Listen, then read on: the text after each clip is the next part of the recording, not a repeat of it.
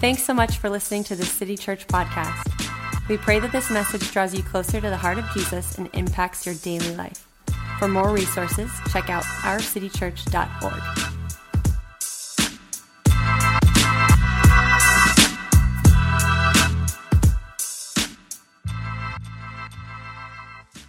doing incredible stuff. We love to be able to communicate to our church at the same time in different places. It's amazing what God can uh, provide through the incredible technology that is available today. And so we're excited about that. Second Corinthians chapter 9, have you arrived yet? Are you there? Okay, you're like, dude, I'm just going to look at the screen. I'm not even going to go, so what does it matter? Fine, then uh, I'm going to change the words, and you're never going to know. So there you go. All right, now I'm just kidding. Second Corinthians chapter 9, verse 6. Here we go. The point is this whoever sows sparingly will also reap sparingly. Whoever sows bountifully will also reap bountifully. Each one must give as he's decided in his heart, not reluctantly or under compulsion. For God loves an angry, get, no, I'm just kidding, I just make sure, a cheerful giver. And God is able to make all grace abound to you, so that having all sufficiency in all things at all times, you may abound in every, every, every good work every good work. If you want to take some notes, the title of today's sermon is The Rules of a New World. The Rules of a New World. The Rules of a New World. Let's pray. God, we open our hearts to you and we open our hearts to your word. I thank you for the person that maybe it's their first time in Middletown, their first time here in New Haven. God, I pray that in Jesus' name that you'd speak to them in a personal way. Jesus, I pray for the person who gave their life to you just last month. I pray in Jesus' name that the power of God's Holy Spirit would minister today. And I pray for the individual that's been following you for a long time. Today is a day of breakthrough in Jesus' name. In Jesus' name. Amen. Amen. A while back, some friends of ours who have older kids than we do uh, some friends of ours gave us a few audio CDs for the car. And if you're like us and you have kids, I have three kids. My oldest is nine, my middle son is seven, and then my youngest is two and a half. Uh, you know that car rides, especially long car rides, can be challenging. Can any parents say amen? Right? And you have to figure out some way to entertain the children for extended periods of time. And so we were given a number of different uh, audio CDs, and one of the ones that really caught my kids' attention and they have grown to love is the life story of Squanto. Okay? Now, I am very familiar now with the life story of Squanto because I've heard it, I don't know, 736 times, I think it is. But uh, so I know all about Squanto, but many of us, we know about the pilgrims and the story of the Mayflower and how 102 pilgrims came over from England because they were persecuted and they came for religious freedom to establish a colony that, uh, that honored and worshiped Jesus. But what many of us don't know is that from the time they arrived in 1620 in November, it was just three months. And by three months' time, they had lost 47 people to death and disease. There was only 102. So you start with 102 and then you lose 47 in the first three months. I don't know about you. Would that feel mildly discouraging? My brother's dead, my uncle's dead, my, my wife's dead, my kid's dead, and there's only a few of us left. That's the reality that they were experiencing. And it was shortly after this brutal winter in the middle of March that the pilgrims meet Squanto. All right. Now, Squanto was a unique individual. Maybe you know this. And uh, please don't send me emails with history updates. It's on the CD. I know it's accurate. Okay. And so, and so uh, Squanto uh, shows up, and Squanto was brought up actually in this area, in uh, Plymouth area, uh, the area where the Pilgrims landed. And he was then captured by some Europeans, brought over to Europe as a slave, learned the English language, learned uh, the European culture, and eventually became a follower of Christ in Europe submitted his life to Jesus. And then he comes back, frees himself, gets, get, works out a whole scenario where he comes back to the New World to Plymouth and then discovers that these pilgrims from Europe have come over. They don't know the people, they don't know the land, they don't know anything, and they're literally just dying. And so Squanto says, It's going to be my job to be your mediator, your mediator between uh, the, uh, the Native Americans and yourselves, and your mediator between the land and yourselves. I'm going to teach you how to operate here in the New World. And he does. He teaches them all types of things how to hunt, how to uh, do all types of uh, home you know, preparations to prepare houses for the next winter and all these different things. But the most important thing Squanto teaches the pilgrims is he teaches them how to farm, specifically corn, right? And so the, the pilgrims plant corn. Squanto has all these unique Native American strategies to plant corn that work in the New World. I know you came to learn all this, so I've only got another 40 or 50 minutes on Squanto, and then we'll go to something else. But but uh, eventually they, they reap a great harvest and that's where we get thanksgiving. Harvest time came in october november and, and they had this wonderful feast with their new friends the, the native americans. And so it's an incredible story of how one man can literally shape the nation because out of that small group of pilgrims came the seeds of our nation yes? And, and out of that, that small group of pilgrims they would have never made it had it not been for one individual who taught them how to learn the land. Go ahead and find a friend today to your left or to your right and just tell them, learn the land. Learn the land. You got to learn the land. This past year, big movie came out. Don't know if you saw it, called The Martian. Anybody see The Martian? The Martian? Martian? Okay, people in the back. All right, cool. Don't know if Bridgeport saw The Martian, but uh, The Martian was a big movie. It was, uh, it was uh, starring Matt Damon. I liked it. I went to go see it in the movie theater. I, I, do recommend I thought it was good. But it's about this astronaut who gets stranded on Mars, right? They, they land on Mars and they leave him behind accidentally thinking he's dead, and he has to survive. He finds out that he only has four months worth of food, and he's going to be there for, or five months, and he's going to be there for at least four years. And so he has to figure out a way to survive. And so he happens to be a botanist an expert in agricultural strategies. And so he finds a potato, uses some human feces, right, that they had vacuum packed in their, in their pod that was left there, and discovers that he can manipulate the different elements to get water and sunlight and everything he needs. And he uses the Martian red rocky soil to uh, produce a crop of potatoes, and he keeps himself alive until he runs out of ketchup, then he kills himself. But I didn't mean to wreck the movie for you, but but uh, no, he doesn't kill. But but it's incredible how Matt Damon in this role that he plays is able to learn the land. He's got to learn the land. See, sowing and reaping, we, we hear that phrase, sowing and reaping, and we immediately think agriculture, right? We immediately think farming. If you plant a particular seed, you will reap a particular seed. Now, this is very true. If you plant tomato seeds, you will reap tomatoes, right? This is how sowing and reaping works. And so you hear people say it all the time oh, you reap what you sow. And it is true. You do reap what you sow. But it's not fundamentally an agricultural principle, it is fundamentally an everything principle. Okay? And because we live in a world where very few of us are surviving off of what we planted last year, right?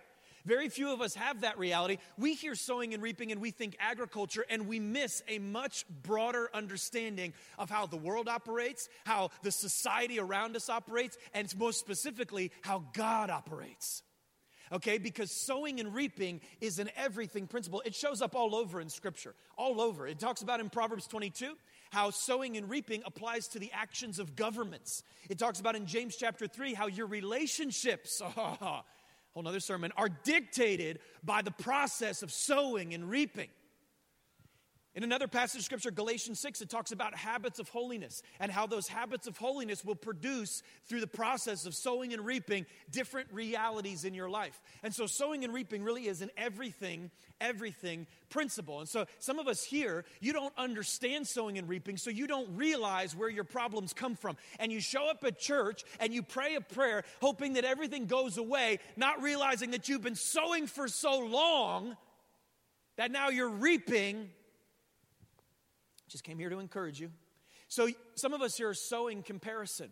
You've been spending decades of your life comparing yourself to your brother, comparing yourself to your dad, comparing yourself to your coworker, not realizing that sowing comparison reap, reaps insecurity. Some of us have been sowing lust, and you've been sowing lust in your secret moments alone, and you've been lusting over this person and lusting over that, and you're not realizing that that lust is reaping slavery in your life. Some of you are sowing laziness, and you're saying, Well, I just don't want to get going. I don't want, I'd rather sit here. I'd rather eat a little more. I'd rather relax a little more. I'd rather do a little less, not realizing that your laziness is reaping lack. Some of us are sowing gossip, and we've talking about this person and talking about that person, not realizing that the gossip you've been sowing for years is reaping instability in all of your relationships, and you can't seem to figure out why.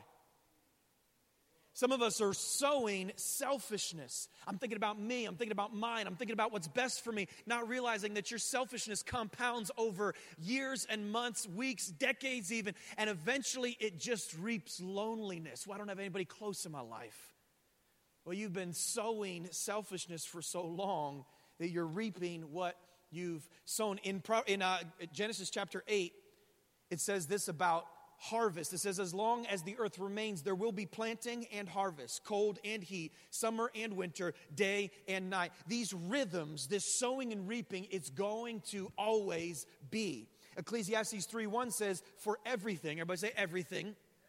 For everything. Isn't that interesting? Everything, there is a season a time for every activity under the sun. In other words, what he's saying is everything on planet Earth must submit itself to this process or principle of sowing and reaping. So I wonder in your relationships, in your finances, in your time with God, in your personal disciplines, I wonder what you've been sowing.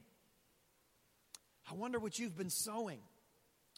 Now, there is a, a, soil that is more challenging than Mars. There is a soil that is more challenging than Plymouth. And the scripture speaks of it frequently. It is the soil of the human heart.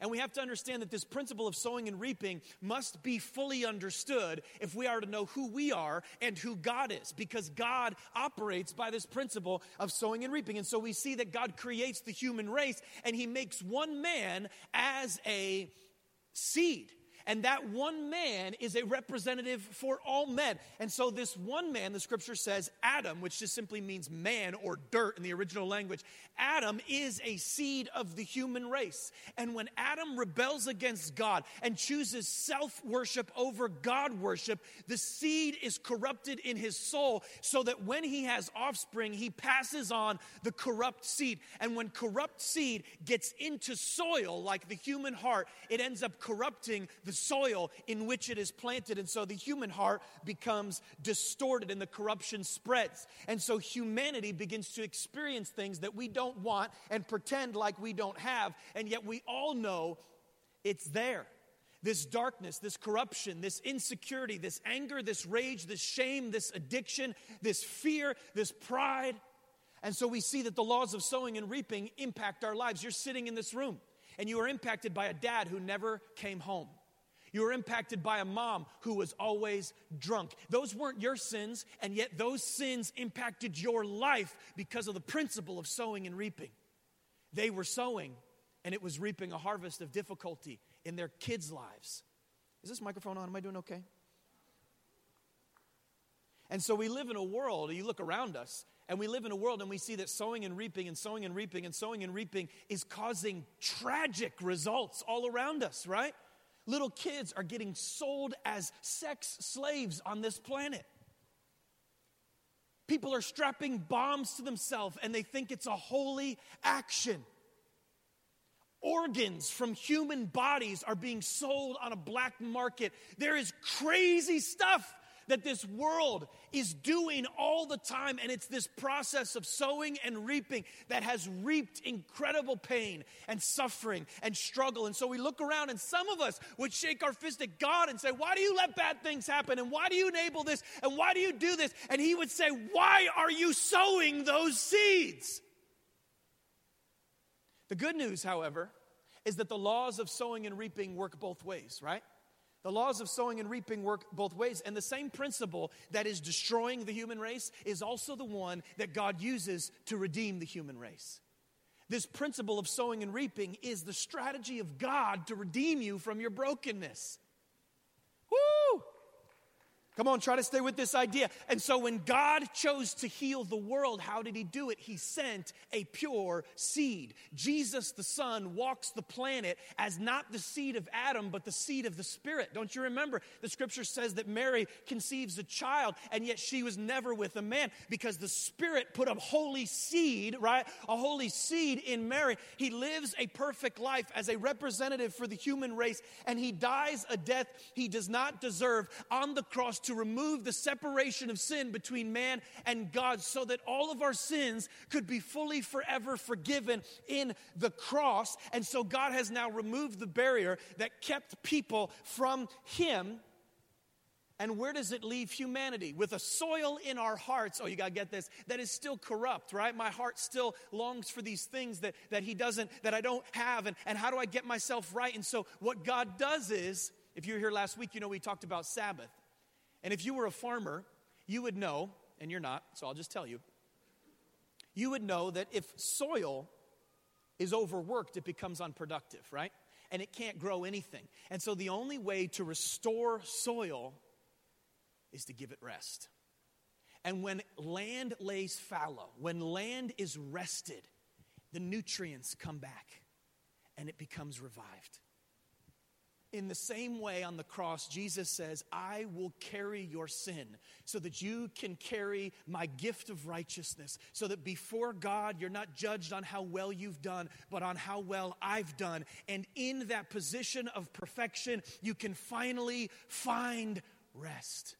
And once you find rest in your heart, your soil begins to be restored, and the nutrients of your heart come back. You missed a good place to clap. That's okay. We'll get the next one. All the striving, all the comparing, all the restlessness is solved through the cross of Jesus Christ. And so God's plan goes even farther. Come on, sowing and reaping. God's plan comes even farther. So he what he says is now that your soil is being redeemed by the rest that you've received by accepting Christ as your uh, uh substitute. In that rest now, the soil gets restored so I can plant a holy seed, the seed of my Holy Spirit, the very Spirit of Jesus, into your heart. And when you say yes to Christ, your spirit and God's spirit become one. So now his Holy Spirit is growing in your redeemed soil so that you can produce a harvest that is plentiful on the inside. You can experience inner life because the soil that it's growing in is a soil of forgiveness, of adoption, of peace, of holiness. And then God says, I know you need a guide. I know you need a squanto.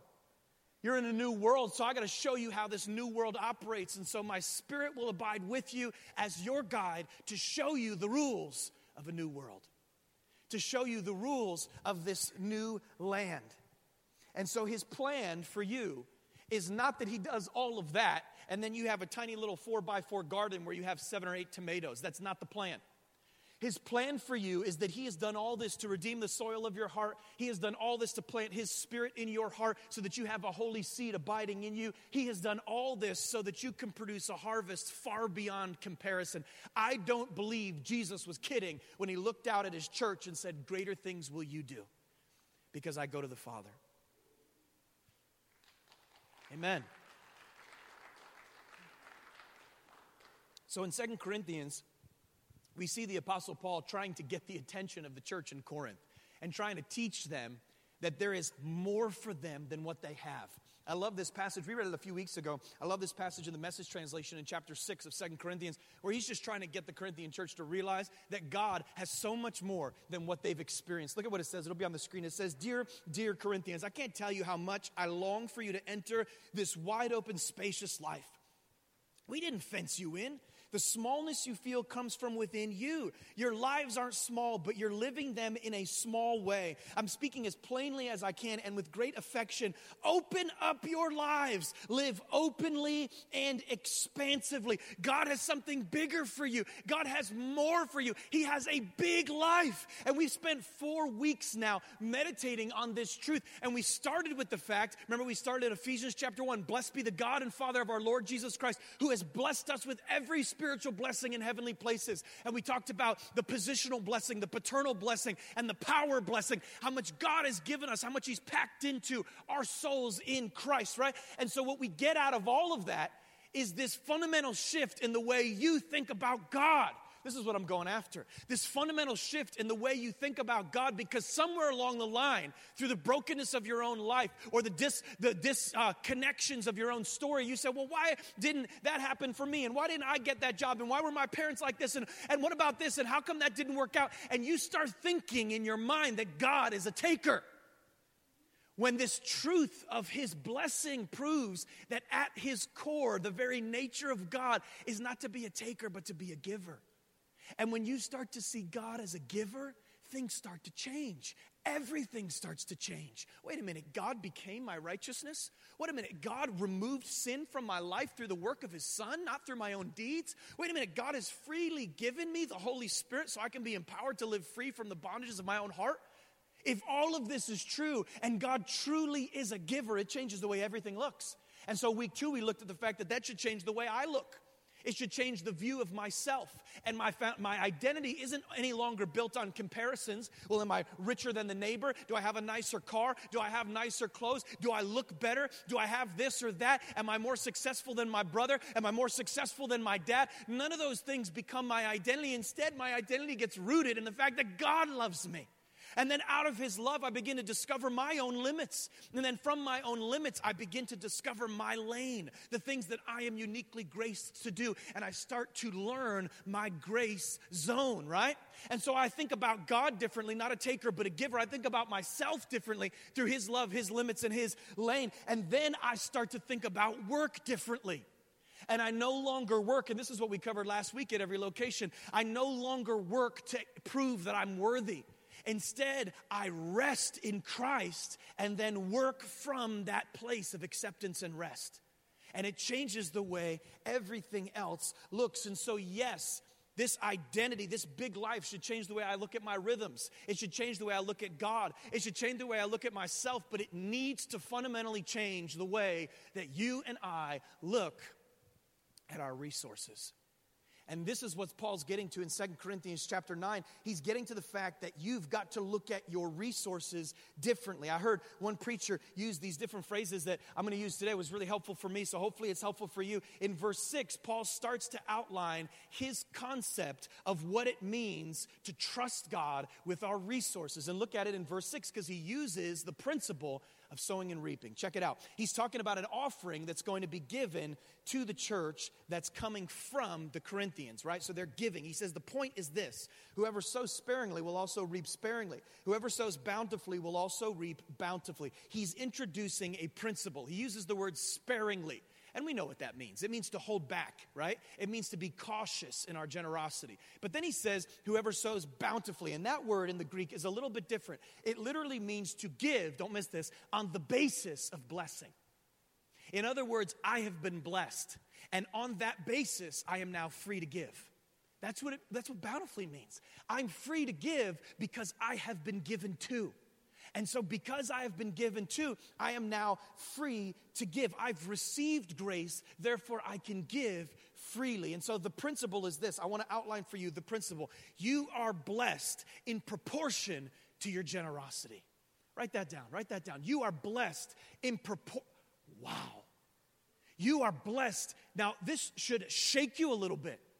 Because yes, God is sovereign. We're not in, he's not in, you know, we're not in control of everything. He's in control of everything. And yet God has put a system in place by which you can impact the degree of blessing you experience and it's in proportion. That's what he means here. He says, the point is this whoever sows sparingly is also going to reap sparingly. Whoever sows bountifully is going to reap bountifully. You are blessed in proportion to your generosity. So you get to dictate to a large percentage the degree of blessing you'll experience. Wow. Wow. That's incredible. Yeah. I mean, that should change the way we think about life a little bit. You know, City Church, you guys know this, has been around four and a half years. We started with about 15 or 20 people that had a real passion to see this region and all the regions across New England reached with the gospel. And God has done something special here. If you've not been around for very long, maybe you're not aware of just the whole journey we've been on, but it has been a special journey from God. It has been a journey of, of, of powerful impact and many people meeting Christ, and we're grateful for that. But as we look at our church and what God is doing here, there are many reasons why God has seen fit to favor our community and to see it grow. But I am convinced that one of the main reasons God seems to continually bless our church is that that from the very beginning, the leaders of this church decided that we were going to be a giving church that we were going to be a generous church. In fact, the very first 11% of everything comes into our church. We give away to other ministries and initiatives all over the world. You don't realize this, maybe you do. And I don't talk about this a lot because it's not about us bragging on what we're doing, it's about bragging on what God's doing. But right now, right now, wells are being built all across South Asia because our church is building them so that people can have clean water and survive and grow and flourish. Isn't that wonderful? Right now, you may not know this, there is an office for a church in Turkey, a country that is 99.9% Muslim. We pay for a church office month to month. We pay their rent every month so that a church can be established in the nation of Turkey and make impact in a place where very few are hearing the gospel. Right now, you may not know this, two students are, are attending the Africa Theological Seminary right now because you and me are paying their tuition in full because they have a vision to plant churches all across Africa. That's happening right now. I grabbed a picture. Can you throw that picture up there for me? Throw a picture. You don't know him, but his name is Rankon Marin, right? Now, Rankon is, is from India, and Rankon is a missionary to his, his people. And he is planning a church in India right now because you and I are helping cover his salary. This is happening. We have nine other indigenous missionaries that we're paying for every single month as a church because we're dedicated to seeing the gospel spread all over the world. And we're dedicated to giving and being generous and being generous and giving. When you give to City Church every week, we pass a bucket. You're not just paying for lights and paying for rent, you're paying to touch the world. And you don't realize that it's not just all over the world and over the seas, it's here too. Every month, every month in New Haven, we're buying uh, dinner for uh, women in a homeless shelter. Every month in Bridgeport, we're making a, a, a consistent contribution to the Bridgeport Rescue Mission to enable it to continue to move forward. Every single month, we're tutoring kids that because of their economic situation haven't had the advantages that other kids have had. It's happening locally, it's happening globally. We're a part of impacting the world. We are. It's awesome. It's awesome. But it's important for you to know that every core leader here, every core leader at our church, we, we give at least 10, many of us give much more than that, percent of our, of our finances to this church to push the mission forward. And we believe the principle that you're blessed in proportion to your generosity. Now, you can fake it. You can say that it's not true. You can pretend like you believe it and not do it. And that's on you. That's for you to decide or not to decide. But I'm here to teach you that this principle is just like seed time and harvest time, sowing and reaping. It's been around forever and it's not going anywhere, and it applies to your resources. And so we see that there is a principle, but that's not enough. There has to be now a procedure. Take a look at the procedure in verse 7. Stay with me. Each one must give as he's decided in his heart. This is the procedure, not reluctantly or under compulsion, for God loves a cheerful giver. Let me outline for you the procedure by which God desires you and I to be generous people. You ready? Jot this down if you'd like. The procedure is this responsibility plus preparation plus faith. Responsibility plus preparation plus faith. Let me unpack this for you for a minute. It starts with this phrase each one must give. Raise your hand if you're each one. Yeah, we're all each one. There's no one here that's not part of each one, right? Each one must give means everyone. Everyone must give, okay? That's what it says. And now you say, well, I don't want to give. Okay, we're not going to force you to give. We'll never force you to give. But here's what I know. And let me just be straight with you God is a giver, and He doesn't make kids that are takers. And so the question is not, do you have to give? The question is, are you a child of God? Because if you've experienced the generosity of the Lord, then there is something deep within you that longs to be generous in return. And yes, generosity is a muscle that we need to work. It's an understanding that we need to cultivate. But there should be something in me, if I'm truly a follower of Christ, that longs to be generous because my Father has been so generous to me. So it starts with responsibility. I am a giver. Go ahead and turn to the person next to you and just tell them that. I am a giver, even if you're not. Start today. I am a giver. I am a giver. And then he says, each one must give as he's decided in his heart. In other words, this is supposed to be a premeditated process. You're not supposed to just spontaneously do this, you're supposed to actually prepare to do this. And that's the second part of the procedure. It starts with responsibility I am a giver, and then preparation. I've got to get ready to give. And what we urge people to do is to understand the law of the first. The law of the first says that if you if you trust God first, then he will bless everything else. It's from Genesis to Revelation. We see this process. Now, it's one thing to say, okay, I paid my mortgage, I paid my electric bill, I bought my groceries, I got a little fun in, I did all these things. What do I have left? I'll give that to God. How much faith does that take? It takes zero faith. But how much faith does it take to say, I'm going to dedicate a particular percentage first, and before I pay my mortgage, and before I pay my electric bill, and before I get my groceries, and before I go out, I'm going to give? How much faith does that take? Well, that takes some faith. And that's what preparation is all about. Preparation is all about saying, I'm going to reorient my life around the fact that I trust God. And if I trust God, I will give and be generous to the work of God. And when I'm generous to the work of God, I trust that He will do the rest. And so it's responsibility, it's preparation. And then he talks about this idea. He says, not reluctantly or under compulsion, right? Reluctance is like, all right, I'll do it. Compulsion means obligation right? Like, I guess I have to give. And what he's basically saying is listen, if you're doing it that way, just keep it. You're doing it wrong. You have to give, not under obligation, but out of faith. Out of faith. In other words, how do I beat this concept of obligation? I believe that God is good. I believe that God is for me. Therefore, I give, trusting Him. Faith says, I trust my Father. And when I trust Him, I can begin believing that He will provide for me. And so, this is the procedure, right? Responsibility, preparation, faith. Everybody doing okay so far? Because it gets better. Check it out. Verse 8 is the scripture that everybody likes to claim, but ignores verse 6 and 7. Verse 8 says this, and God is able to make all grace abound to you, so that having all sufficiency in all things at all times, you may abound in every good work. Now, that's a big life scripture, isn't it?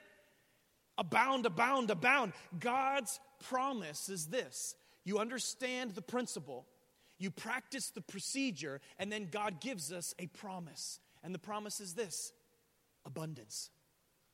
Abundance. And some people squirm when they see this because they think abundance, no, no, are you trying to preach that everybody's going to be a millionaire and, and everybody's going to be this and that? And you've missed the whole point. You've actually moved away from the heart of God because the heart of God is abundance in all things. This means an abundance of joy. This means an abundance of peace. This means an abundance of rest. This means an abundance of faith. And it does mean that God gives you an abundance in your resources for a very particular, unique purpose. And it's right there in the verse. It says that God will give you an abundance for every good work. In other words, that God wants you to do good works with the extra that He gives you. He gives you an abundance so that you can be more effective in accomplishing the work of Christ on the earth.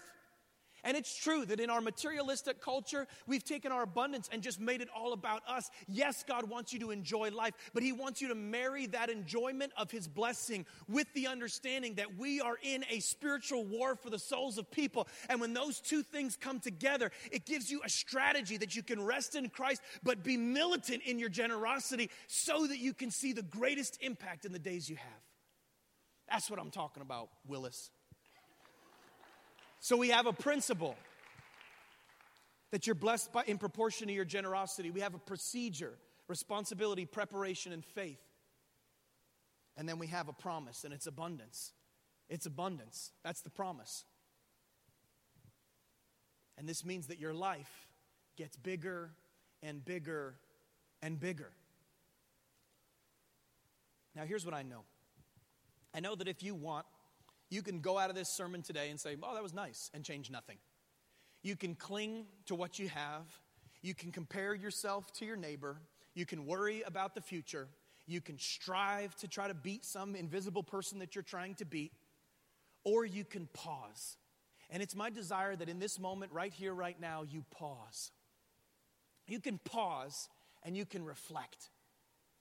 And you can say, hold on. Maybe Proverbs 11 24 really is true. This is what it says in the message. We started this series with this passage that the world of the generous gets larger and larger, while the world of the stingy gets smaller and smaller. Maybe it's actually true. And maybe, look at me today, maybe today is the day where you dare to trust God with everything. Maybe today is the day where you jump and you say, you know what? I've been doing this Christian thing for a long time, but I have not been all in. And today is my day to jump and to trust a God who I can't see, who I sometimes don't feel, who seems far away at times. I am going to, by faith, jump off the cliff and believe in a God who will catch me every single time. Maybe right now, today is the, t- the day where you walk away from that fear of lack you know, you're always scared we're not going to have enough. You're scared you're going to have nothing. You know, in that passage of scripture, it says that Paul says, I have nothing, yet I possess all things. He understood that even when I in my resources have nothing, I still have my Father who has everything, which means I still have everything. And so I'm not scared of having nothing. I'm not scared because I know He'll trust me. Maybe today's the day you walk away from your insecurity. Today's the day you walk away from that insecurity about who you are, that false identity that you've clung to.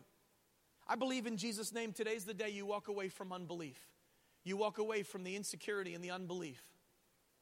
I want to wrap this series up with one big idea, with one simple thought that's embodied in these past, this passage, verse 6, 7, and 8, and which I believe can change the trajectory of your life. It's a simple thought, but it's a thought that has just been running around in my mind, in my spirit, as God changes me. You can write it down. The thought is this God's plan to bless you requires that you learn to think like Him. His plan to bless you means that you have to start thinking differently about life. God's plan to bless you requires that you learn to think like He does, to think like Him to abandon some things that come natural to your thought process. That's uncomfortable. Abandon some things that come natural to your way of thinking and embrace a principle, the principle of sowing and reaping, the understanding of the practice of this in my actual procedures of life, and then understanding that this will guarantee by His grace, in His mercy, in His time, and in His way the promise of more than enough in Jesus' name. And you start to believe these things. Friends, we've taken four weeks and we've looked at a big life. We looked at your view of God from taker to giver. You've looked at your view of self from comparison to who I am in Christ. We looked at your view of work from striving to rest. And now we're looking at resources, right? From resources. And we're moving from this idea of lack to this understanding of abundance. And God's looking to do something in your life. He's looking to do something in your life, and it's to change the way you think about this stuff. And today's an invitation, really. It's an invitation to think differently. It's an invitation to believe differently and to trust. I want to be straight with you.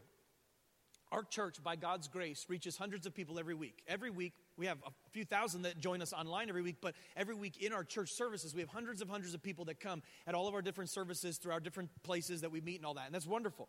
And we're grateful for that. But the reality is that, uh, that we have a lot of growing to do in 2015, this is exciting. In 2015, our church gave, okay, so in other words, you all gave to City Church over $1.3 million. Isn't that wonderful? I mean, I think that's wonderful, right? And so over $1.3 million was given to City Church by all the people that come and attend.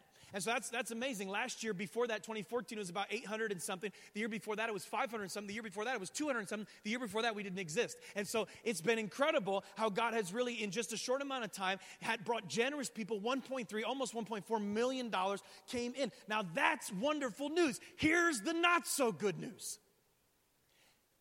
that 78% of that $1.3 million, 78% came from 150 people. 78%. That means there's hundreds of hundreds of hundreds of people who are contributing such a small amount, and it's just 78%. And you might say, well, that's because they're rich. No, they're not. A couple of them are. But the vast majority of them are average middle class American people or lower class American people who are just generous. There's very few people that are in the upper echelons giving and we're grateful for those that do, but the reality is that 78% of the giving came from 150 people. 150 people. So here's what I think about what if every person in our church got the bug? What, what if every person in our church said, you know what? I'm going to trust God. I'm going to give first. I'm going to give a percentage. I'm going to start at 10% of my income and I'm going to give. We talked about tithing in the past, the principle tithing and all that stuff, but I'm going to trust God not as a law, but as, a, as an act of faith. I'm going to trust God in my giving and I'm going to grow my giving year after year. You know what, Justin? I'm going to trust God. I'm telling you, if we stopped pretending we were and just started doing it, we would have such a super abundance, friends, that we could plant as many churches as we could get ready for because the resources would be there. Oh, yeah, okay. No, no, you know, you didn't get it. I am not even kidding. We could change New England in less than a decade. That's what could happen, church. It's your choice. You say, I'm just a little part. No, no, no, no. You don't understand. This whole thing is made up of little parts. That's how it works. That's how it works and abundance for every good work. So here's our challenge. And we've done this challenge before and it's never failed. And we encourage you, please take it. Here's the challenge very simple. Take three months, 90 days, okay? 90 days and increase your generosity. Increase your generosity. So I don't know how you do generosity. Maybe it's what's ever left at the end. I throw five bucks in the plate. Or maybe it's we do prepare and we do set aside and we do make it first. I don't know what your situation is or how you do things, but here's the challenge. I challenge you to give first and I challenge you to give by percentage. Maybe that's 10% or maybe it's more. Maybe it's less than that, but you choose to make a percentage and you give it before you pay anything else. Do that for three months. And if God has not abundantly blessed you and provided more than enough in that three months, even though you're giving more money away now, if He has not done that, call our church offices and we will give you back all the money. Right? That's like a risk free, it's like a good mattress, right? We'll give you back all the money. Why? Because we are so sure so sure that supernaturally, hey, I got that raise. I wonder if that's connected to my generosity. Hey, God continued to flow, new opportunities. Wow, you know, this happened, that happened. This, I had this massive bill, it disappeared, and this changed, and things begin to move. And when you start to put the pieces together, you realize that your dad loves you, that he is a giver, and that all along he's just been waiting for you to trust him.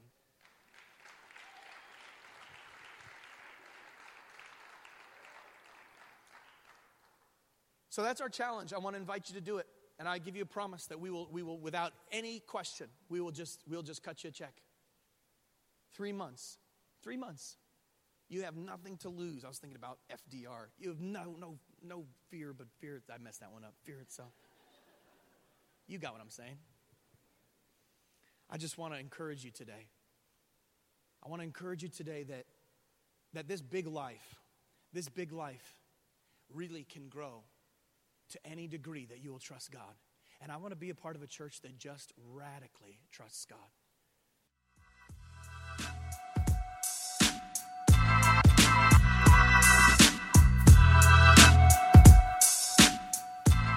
For more information and resources, visit www.ourcitychurch.org.